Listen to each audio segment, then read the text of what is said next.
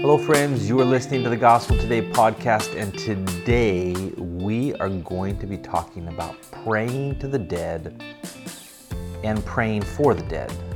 Actually, we'll probably talk more about praying for the dead, but we're also going to talk about praying with the dead. So, we're going to talk about prayer and the dead. And the reason that I wanted to bring this subject up was because we just got back from a trip to Kiev. We were there for about four days took the whole family. They had a few days off from school. And we visited one of the main sites for the Orthodox Church here in Ukraine called Kiev Pecherskaya Lavra. This is sort of the birthplace of Orthodoxy, of Ukrainian Russian Orthodoxy from a thousand years ago. So, extremely historic place for Ukraine and for the Orthodox Church. And there was a lot of praying with the dead there. So I'm going to talk about that, praying for and with the dead, and I also want to talk a little bit about our book that we just printed called Vozrastania in Russian, or what is it called? Growth. Or growing up. It's called Growing Up in English. So so we just got this. In fact, when I was in Kiev, I was able to pick up some copies because we had it printed up there. And we're really excited about it because we're looking forward to doing seminars and helping churches to do biblical evangelism. So first of all, let's let me just talk. I'll just share with you a little bit about this trip that we had to Kiev. So my sister and her family live in Kiev, and they have been serving and living there longer than we've been living in Odessa, I guess.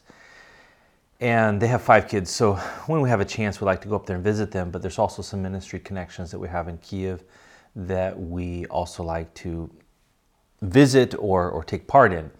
And so our kids had Thursday and Friday and Monday off from school for kind of this little fall break that they usually have. So we head out Thursday and got up to Kiev on Thursday evening, spent some time with my sister, and then spent some more time on Friday with her. And then on Saturday, we had planned to go to this called Kiev Pecherskaya Lavra. So Lavra is like a a headquarters for the Orthodox Church. I think we have three Lavri in Ukraine, one in Odessa, one in western Ukraine, and one in eastern Ukraine. But this is definitely the biggest one here. It is where all of the heads of the churches are. It um, is kind of like a miniature Rome, I guess you could say, or miniature Vatican City for Ukraine. And so it, of course, has these these very very historic churches, thousand thousand a thousand years. Basically, the monks have, have been there ever since Orthodoxy began in Ukraine in the late 900s AD. And so we went to visit because Christine and I realized that while we had been there and it's, part, it's been over 20 years, I think, since we've really been there and visited. But what they're known for is these caves. So Kiev Pecherskaya Lavra, Pecherska is is uh, is a cave, okay? And they have these caves, or maybe like what we call catacombs. And these catacombs were areas where that were lived in by monks, and some of them for many years, I think 20, 30 years, they would live in these caves, and they're not big. I mean, these are small little caves, little tunnels going here and there. Mainly, you can stand up and walk through them. Some places you have to duck down a little bit. And so these monks lived there. And this was, you know, 500 years ago, 600, 700 years ago many hundreds of years ago. And they lived there and then they died there. And when they died, they would just bury them right there. I mean, they're already underground, they're sort of already buried, right? And so many of them, because of the conditions in the cave, their bodies did not completely decay. They kind of shriveled up, they kind of became mummified. And so then they were looked upon as some sort of holy relic literally a holy relic. And so now, as far as I know, there are no monks that live in these catacombs, in these caves. But they are part of this whole complex, which is quite large and very beautiful, Kiev-Pecherska Lavra. And they have three sets of caves. Well, we went there on Saturday. We were meeting one of our students from Colombia who has moved to Kiev, and we wanted to show him around a little bit. But Nicholas and I were walking around there, and we found one of the, the far caves, the far far caves. And basically, you go into a church, and there in the church, there's just a door and there's steps that go down, down, down, down. And so it said these uh, are for prayer only. So I thought, well, I can pray. Why not go down there? We can pray. So I said, Nicholas, look, there's the entrance to the to the caves. Should we go down? Said, okay. So we started going down these stairs, and you have to understand, very steep stairs, and you're basically in this very enclosed space, literally about about like this. Okay, um, some places you kind of have to put your head down a little bit, and you go down, down, down, and there's another flight going down. So we're going down pretty, pretty steep, pretty far, and and you start feeling a little claustrophobic, honestly, knowing how far down you are, and and having these these walls right next to you. In fact, as I got down to the bottom of the stairs, uh, the the tunnel was so narrow that I had to kind of go like this to get through because my shoulders were just a little bit too wide. I think the monks back then were smaller than than most people today, I think. And so we got down there, and then of course, as soon as you get down there, turn the corner, you're in the catacombs, and there is a coffin. All the coffins have glass tops on them, and you are you're standing right next to it because the cave is only about this wide. And thankfully, like I said, those those guys that lived six, seven, eight hundred years ago were not very big, so their coffins are not very big. So you can just kind of barely scoot by their coffins. But I got down there and I realized I didn't buy a candle. You see, you're supposed to buy candles. You're always supposed to go down there with your candle. There's a special way to hold your candle. And I didn't even think about it. And they do not have they don't have a single electric light in these caves. Only thing that lights is candles. Well, thankfully, they had some candles in there. Every coffin that we passed had two or three candles. And the only place that there was any candles that were just sitting there were where the coffins were. So you could kind of make your way through the caves by the coffins. And we got down there, and of course, Nicholas, who's 11, he turned to me and said, ah, I'm scared. Can I don't? Like he said, I don't like it here. Uh, can, can we go back? And I said, well, we can't because that passageway is so small that you can only go one way in it. So we got to go through. So we continued through.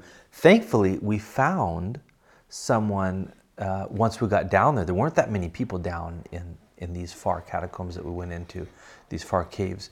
But thankfully we found somebody that had a candle and so i kind of stuck close to him because then i realized that wow um, we don't have any light down here and so we stuck close to him and continued to walk through past the different coffins and of course before i went down i was thinking okay you can only go down for prayer so fine i can pray down there right but i tell you i got down there i was like i realized that all the prayer is them praying to these bodies of priests that were in these coffins. Now they were glass topped, but generally the, the body had some sort of cloth over it. Although sometimes they would have a hand sticking out that was kind of black and dried and shriveled up, or maybe had a foot sticking out. And what they would do is, of course, they would do the the sign of the cross, and then they would kneel over and they would kiss the glass on the coffin. Now, some people just kind of kissed their hand and kissed it, or or just kind of went very close to it. Some people did kiss it. Was not very COVID safe. Not a single mask anywhere in sight in that whole place.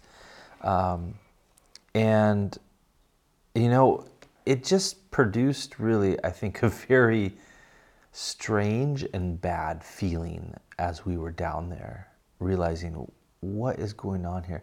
Why do, the, why do we feel that we have to go into caves to pray to the bodies of dead men?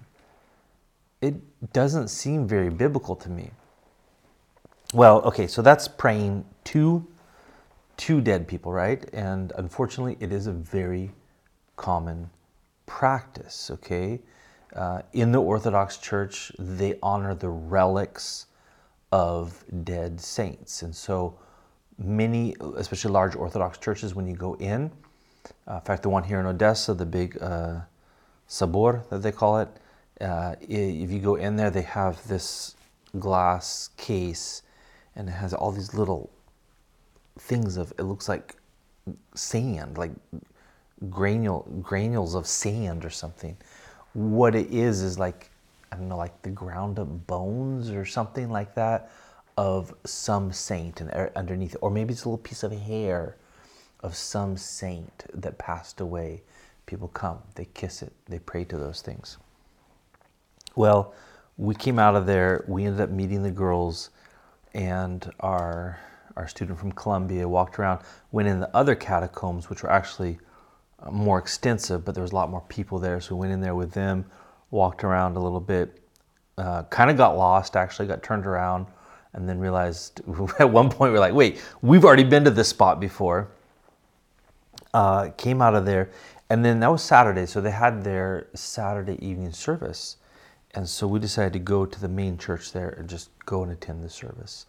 And so, of course, we went into the, the cathedral, or really, you know, what they call it in Russian is it's a temple. Okay, so we went into the khram, the khram, the temple.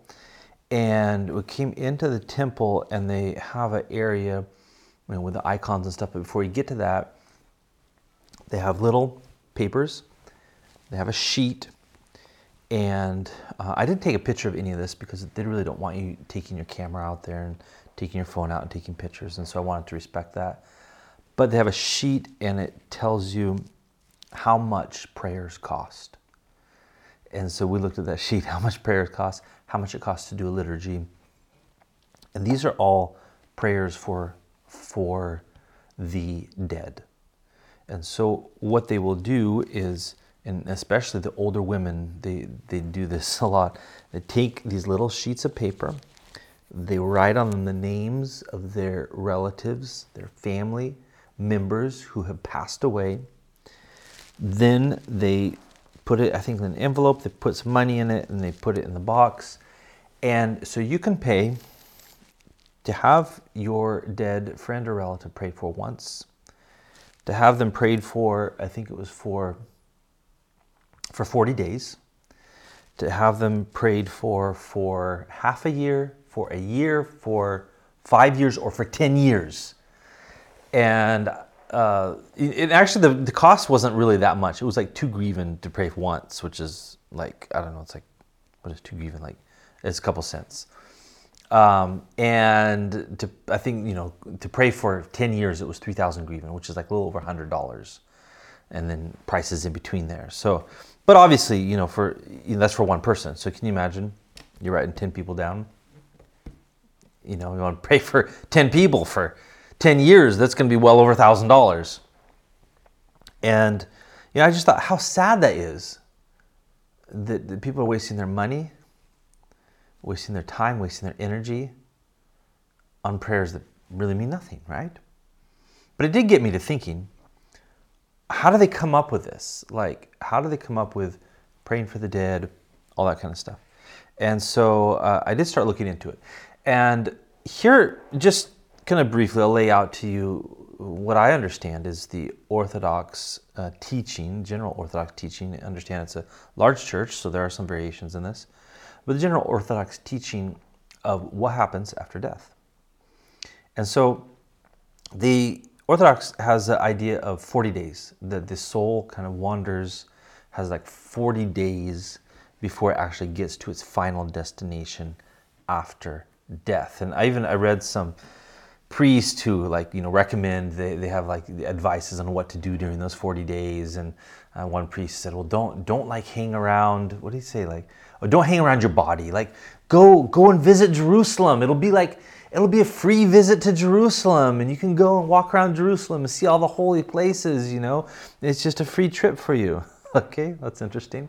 Um, but during those 40 days, they have something called uh.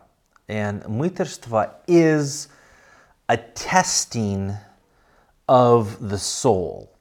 And so this is a little bit different than the Catholic understanding of purgatory. Uh, is, uh, there are 20 of them, I believe, 20 mytarstva. And each one is has to do with a certain sin, and I don't rem- remember them all in, in order, but um, I think like the first one or two is about like like evil things that you said to people, and and so what they say is that once you die, you have to go through these mytarstva, and you you're tested. Your soul is tested and and your soul is purified. And so so i think the first first one you come to and it, and it, there's a, a scroll with all of the evil things that you ever said. And and there's demons there and these demons are going to be accusing you and and and the demons you know those sins belong to them. And so they're going to be trying to kind of like rip them out of your out of your soul and and so the, these, as the soul goes through these mytarstva, the idea is to get rid of these, these impurities one by one, and it's a painful process. And the, the prayers of, of the saints, and especially the prayers of the priest in the Orthodox Church, help the person to be able to be strong and get through these mytarstva so that they can get to the other end and get into the presence of God and get into heaven. Now, if you're interested, much of the teaching about these these mytarstva are found in a book called uh, "The Life of Vasily Novova," and there is this. Um, he basically has there's this guy Grigori there, and and and he was taught by this woman who I'm not sure if she was like a nun or something, but this woman Theodora, and Theodora dies and he didn't didn't get to be there right before she died but he wanted to know how it happened and and and how she you know went on this journey from from leaving her body to getting to heaven. And this um, I think it's called like highly revered Vasily he says well you, you'll be able to see this Theodora. And that night this Grigori he has this vision and he is taken to heaven and he meets with this Theodora, and she explains to him all of these 20 uh, that she went through. And, and she was considered to be a very godly, righteous person, and of course she got through them, but she said it was very difficult, it was t- like torture, it was so painful, it was like, it was like being in, in fire that was, that was burning off the impurities from her. And so that's where this, this book called the, um, the Life of Vasily Novova, and in it, the vision uh, of Grigori and the explanation from Theodora, how she went through these 20 mytarstva, that's where today most Orthodox uh, priests, teachers get their understanding of, of these 40 days. And mytarstva. They they get it from from this book called The Life of Vasily Novova. Now I didn't find that book in English. Um, maybe it exists somewhere in English. If it does, you can let me know. Uh, I read through some of it. Uh, mainly, I read through Theodora's explanation of the 20 mytarstva. And it was it's actually a very interesting read. I mean, like, uh, fictional read, I, I, found it, you know, it was interesting. It, it, you know, it reminded me of, uh, of the, the story of Scrooge and what is it, the, the um, and the spirits of Christmas, where they, they take him through the, and they, they show him, you know, the different, um, you know, spirits of Christmas and this happened, that happened, that, and, and, and that sort of like purifies him, you know, and he becomes a good person afterwards. That's actually really close to that. And and I think that actually was written around the same time as as that was written as well. Uh, the spirit of I think spirit of Christmas, right?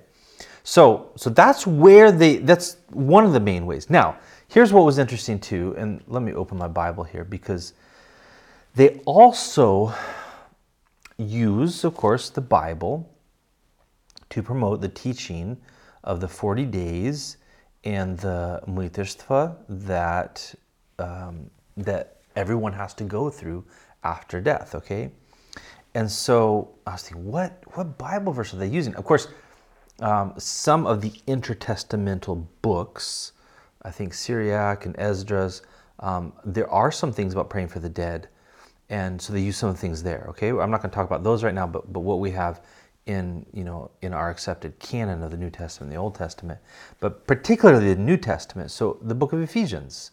I thought when I heard this because I was watching some videos of uh, some of these Orthodox. This is all, all in Russian, but uh, you know, teaching about how to get through the Mlitirstva, what they are, and all that. And they go to Ephesians chapter two, and so look, look at this. This is this is one of their main texts. As for you, this is Ephesians two, starting in verse one. As for you, you were dead in your transgressions and sins in which you used to live when you followed the ways of this world and of the ruler of the kingdom of the air, the Spirit who is now at work in those who are disobedient. All of us lived among them at one time, craving, gratifying the cravings of the flesh and following its desires and thoughts. Like the rest, were by um, like the rest, we were by nature deserving of wrath. So primarily, they use verses one and two here. Dead.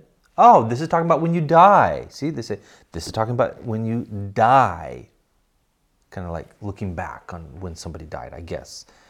But and and and then they, they point out that it says um, the ruler of the kingdom of the air. And it says, okay, listen, Satan is the ruler of the air.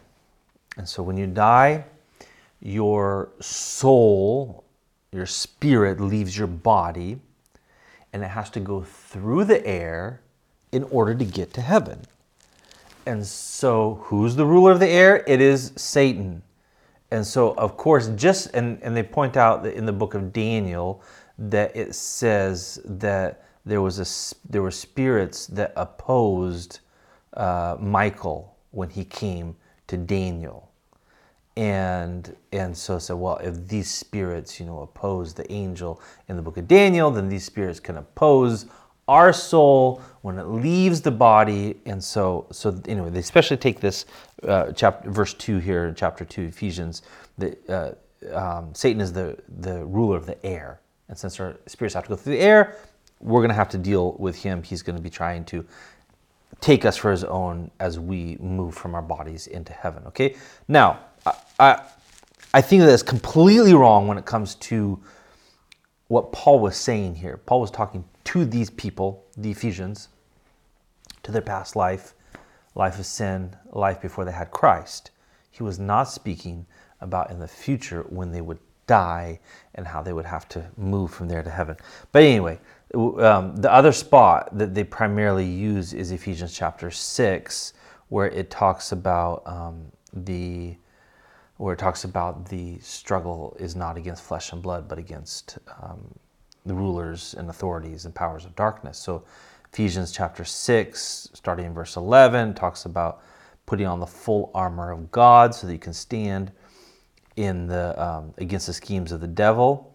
And um, and then he says, For our struggle is not against flesh and blood, but against rulers, against authorities, against the powers of this dark world, and against spiritual forces of evil in the heavenly realms. Therefore, put on the full armor of God, so that when the day of evil comes, you may be able to stand your ground after you've done everything to stand. And so, what they say is, it says, they say, the day of evil is the day of your death. So, Paul is talking about preparing yourself for the day of your death so that you can stand against the devil after you die. And you can get through these 40 days that you need to get through in order to make it into heaven. Uh, again, I have a big problem with that interpretation. Again, I believe that Paul was talking to the people in Ephesus, in that church, at that time. And that is not what he was talking about. He's talking about the evil day, which is today. I mean, the evil day isn't just when you die. The, the evil day is, is today and um, and then he's you know talking about standing firm and having truth and faith and the gospel and helmet of salvation, and prayer, and all those things. So those are kind of the two of the primary passages from the Bible. But for sure, the the biggest support that Orthodox use for the 40 days of the 40 day journey of the soul after death and the 20 mytarstva that they have to go through would be writings, you know, some of their traditional writings, like the book of the life of um, the revered Vasily Novava. So that's that's kind of where they get it from, and I think it's sad. I think it's sad because again, people waste their time, their money, their energy on doing things like this. And not only do I disagree with the interpretation of Ephesians 2 about being dead in your sins, it's not talking about our death, and it's not talking about how the soul has to go through the air in order to get to heaven. It is talking about our previous life before Christ. But I also uh, disagree with the fact that when you look at Scripture, there are no places in the Old Testament or the New Testament where we see prayer to the dead or for the dead. And I think that that ought to be very clear to us that we are taught to pray to one, to the one, to God the Father, and that is all. Jesus Christ prayed to God the Father. The apostles prayed to God the Father. We may also pray for other people to God the Father. But there is no, no scriptural examples of prayer for the dead or prayer to the dead. And I think that it is a practice that has prob- probably came over from paganism because most pagan religions revere the dead, revere dead ancestors, and especially in Eastern cultures, which Ukraine, Russia are, are much more Eastern, uh, we see that reverence of the dead and prayer to the dead is a very common but unbiblical thing. And so I think it's so important that we make it clear that as we pray, we pray only to God the Father. We don't even pray to Mary. That's another subject, right? and and we pray only for those who are living. Now, um, I want to share with you also about this book. And here's the thing: you know, we need to be involved in in helping people who are still alive to get into heaven. And unfortunately, those who are no longer alive, there's nothing that we can do to help them. So that's why it's so important. And and when we start focusing all of our attention on praying for and paying for the salvation of those who've already died, I think that we just lose out on the opportunity to pray for and share the gospel with those who are still alive. And so I think that that's where um, this book comes in. This isn't really a, gospel book. I mean, it's not on evangelism, but it is on um, discipleship and I would say that it is also very important for evangelism because what I found is that when you have, you can see that there, okay. When you have um, evangelism without discipleship, evangelism eventually becomes weak and the church becomes weak. And the, the church that does well in discipleship creates a foundation for evangelism. And so that's one of the reasons why in our center called Blagoviesti today, which is called, which means evangelism today, we focus on two aspects evangelism discipleship because we have to have both of those things. Like i often say it's the two legs of the church. And so one of the reasons why we end up printing this book uh, in fact you can find this. I'll put a link to the english version of it called growing up one of the reasons why we decided to print this book was because we felt like there was a lack of personal discipleship and a lack of understanding of personal discipleship in the churches. And in my experience, I found that we tend in our churches to lean towards decide, you know, well, you know, just everything's about the Sunday morning service. And and of course, that is a very important time. But if we if that if our discipleship is only about the Sunday morning service, we're really not doing discipleship like God wants us to do. So in this book called Growing Up by Robby Galati, Gallaty I think is how you say it, uh, he talks about doing discipleship in smaller accountability type groups. And these are groups of three to five people. And these groups are also designed to be temporary. And so there will be groups of three to five people. They, so some of the differences, I guess, between, let's just say, a small group Bible study, you know, which is also good and, and very useful. A small group Bible study, uh, you would have uh, men, you'd have women, uh, you could have 10, 12, 15, or, or even more people sometimes in a small group Bible study. And that's great. That's a great time for fellowship on a bit of a closer level than maybe you would get in a church service where you might have 80 people or 100 people or several hundred people.